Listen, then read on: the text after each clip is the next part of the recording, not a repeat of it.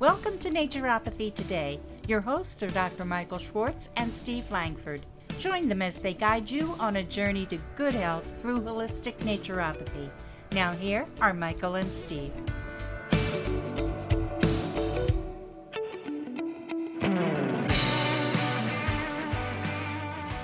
Hi, and welcome to another exciting, informative Naturopathy Today.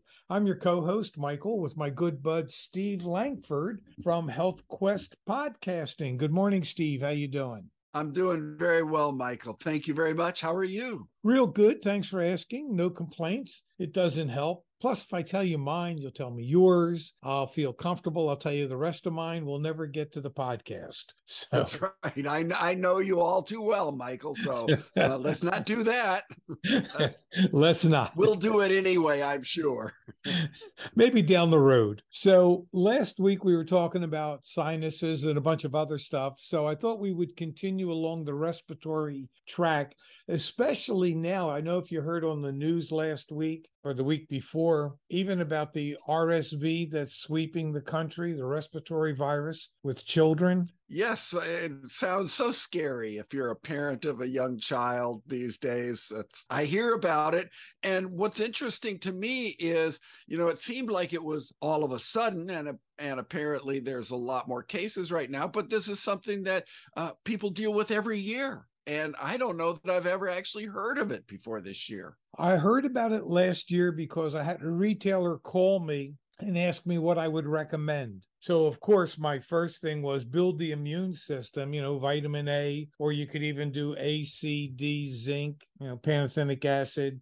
But build the immune system was number one. And number two, take a look at herbs like fenugreek, comfrey, mullein, which are good for the lungs and help break up phlegm and mucus. And that seems to be one of the major issues because the kids are having a hard time breathing and bringing in oxygen. So by bringing in those herbs, it'll break up the phlegm and mucus and pull it out of the body. One of the things that occurred to me, Steve, is that when my kids were young, and I'll assume yours as well, even though there's differences in ages, we didn't have RSV as a, a, a nomenclature for a disease. You know, we had the flu, we had the virus, and we had the colds, period. And that was it. Or bronchitis, another term but not something to the degree that we have today. So that led me to thinking about the number one cancer cause killer today, which is lung cancer. And we've talked about this before. And so the RSV stimulated two different types of thoughts. One was with all of this need to smell good, you know, by putting junk in the washing machine, spraying stuff in the air. The kids are exposed to this stuff. You know, we think it's safe because otherwise, wouldn't the FDA have shut it down? So we assume that everything that's in the marketplace is safe for consumption. And I use the term consumption because no matter what you eat, breathe, drink, apply to your skin, ends up inside your body doing damage if it's not 100% organic and natural. So I'm thinking on a lot of levels, we've created this respiratory weakness through the over inhalation of all of these chemical substances that are designed to keep our house, our car, our clothes, our linen, our towels smelling nice. That was one thought. and the other thought was that, you know, not every child is going to get sick. And I've used this analogy once before for going back to school. Not every kid in the classroom gets sick. Not every child is going to end up with RSV. And what's the difference? Obviously, those that get sick may be living uh, they may be malnourished to begin with. They may have a weakened immune system. They may have been created in an unhealthy body. And what I mean by that is any mom to be who's living and eating the American diet is not creating a solid, healthy child. They're just not because they're bringing in too many chemicals which are already corrupting cells during fetal development. So those were, you know, th- that was the second and was the emotional component about, you know, turmoil. There could be issues in the house. And we don't think that children are affected because they may not, quote unquote, understand the nature of the yelling or even the feeling of the energy where it's tense and confrontational even if the parents aren't saying anything, they may internalize it, which still gives off a negative energy. So I think those undermine the child because remember, you know, we talked about this last week where respiration is deals with faith in self because oxygen is spirit, because God lives in heaven. So air is spirit. So anything respiratory deals with doubt in self. So that was my take on the RSV situation that's going on. Well, you made some points there that, as always, raise questions in my mind and and generate other thoughts. One of them was we have heard over the last few years women have been experiencing problems related to talcum powder that they may have been using for perhaps decades and i'm thinking this is the very same stuff we use on our babies. We powder their bottoms. We put this uh, powder, and of course, when you apply it, it's such a fine powder, it puffs up into the air. So you know the baby's exposed to that. And so I'm wondering are are we then by the application of things which we have been told were safe preached to us with some certainty that oh this is safe baby powder baby shampoo uh, baby wipes baby creams all of these things that we might be exposing our young children infants to not to mention the exposure uh, prenatally that the mother may be experiencing, but even a, a, a, conscientious person may have been using these things because we thought they were perfectly fine. And yet we're getting them in the skin, we're getting them in our food, our water, and in this case of this talcum powder, in the air, which then gets breathed in. And if yeah. we're not conscientious, our children may be exposed to things like formaldehyde from fabrics and carpets, and who knows what's in the fabric softeners that, you know, make it soft and smell good. You know, we're so obsessed with that kind of approach without really understanding what it is we're doing, why we're doing it, and that there may be a much better way to do it.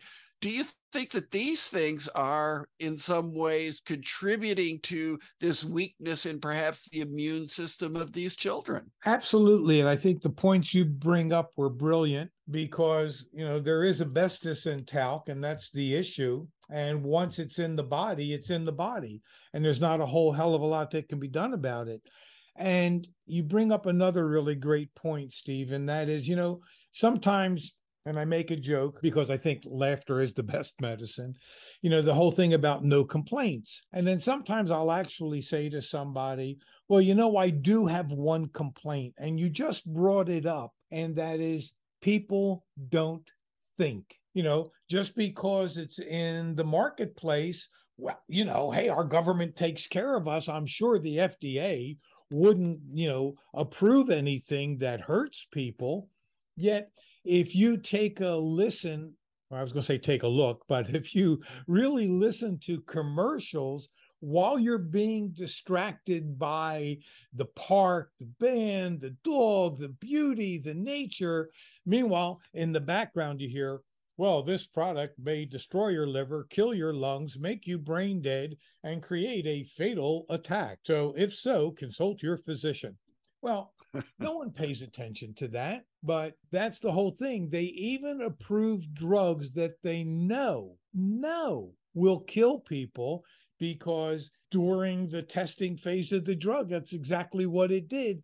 And yet they still allow that drug to be marketed. Makes you wonder. Another point you brought up, and that is yes, I am a firm believer that there is a natural approach to every given situation we encounter.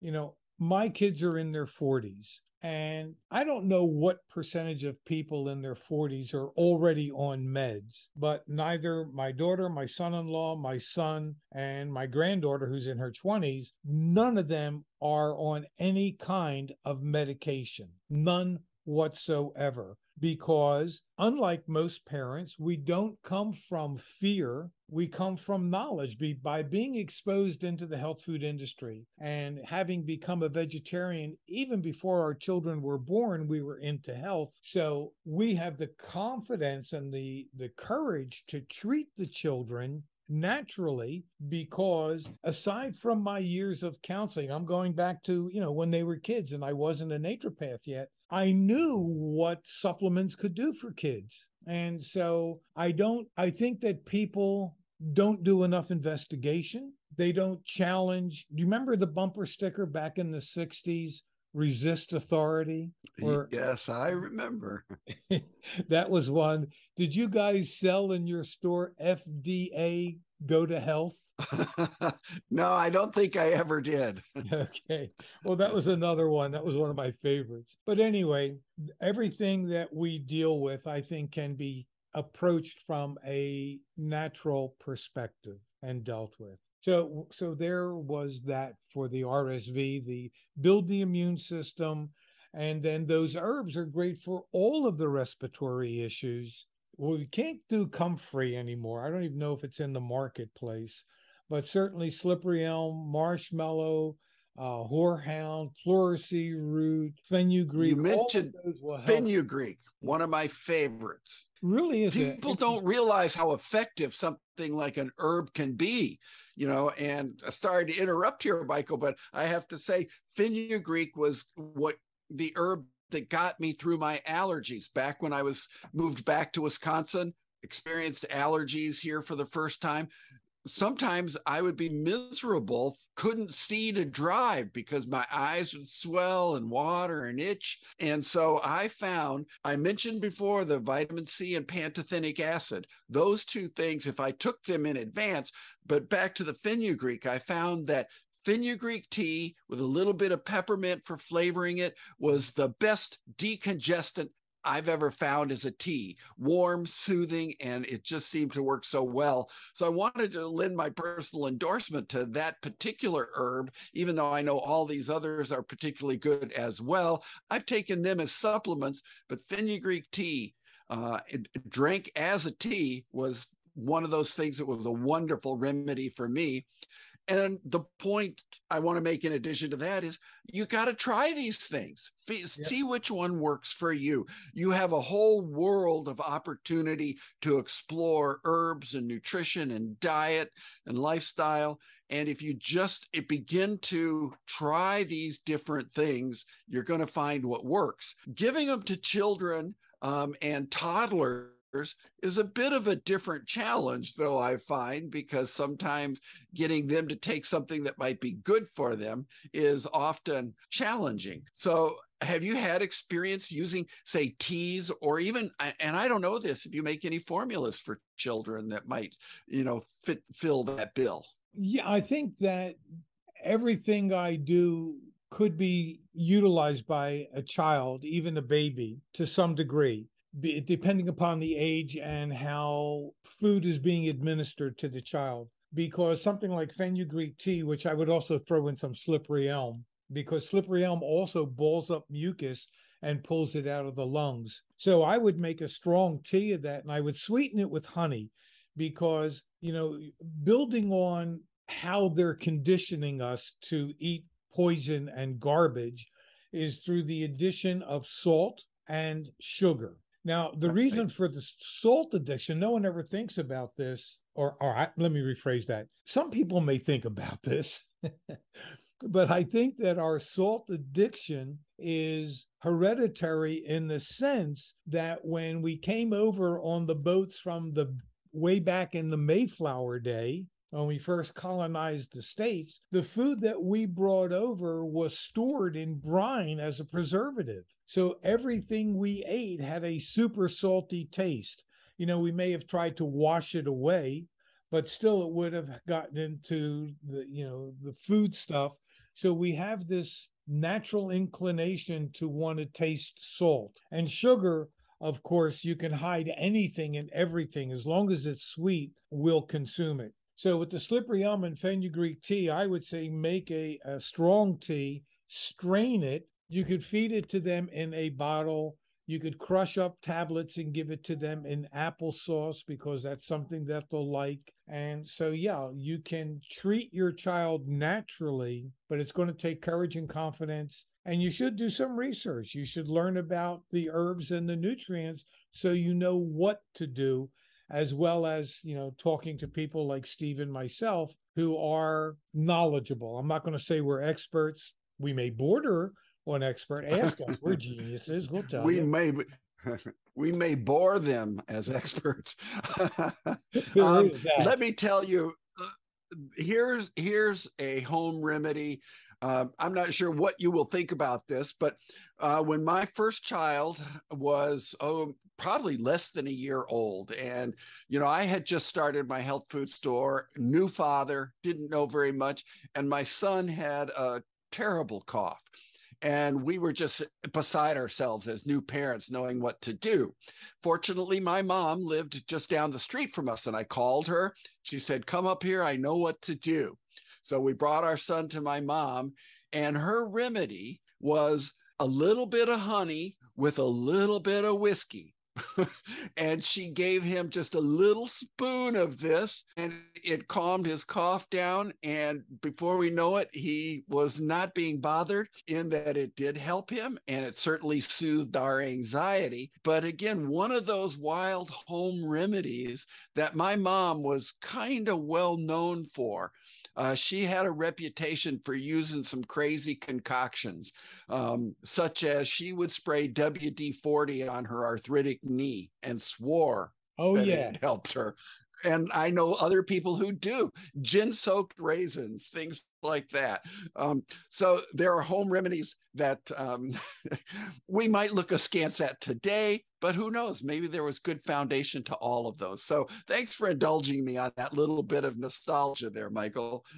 Well, you reminded me when you talked about the uh, raisins in gin, it was white raisins and my mom and my aunt did that for arthritis. So, and here's another old home remedy from Europe, and that is uh, take a new potato, slice it into quarters, put it in a glass of distilled water, let it sit overnight, and drink it first thing in the morning.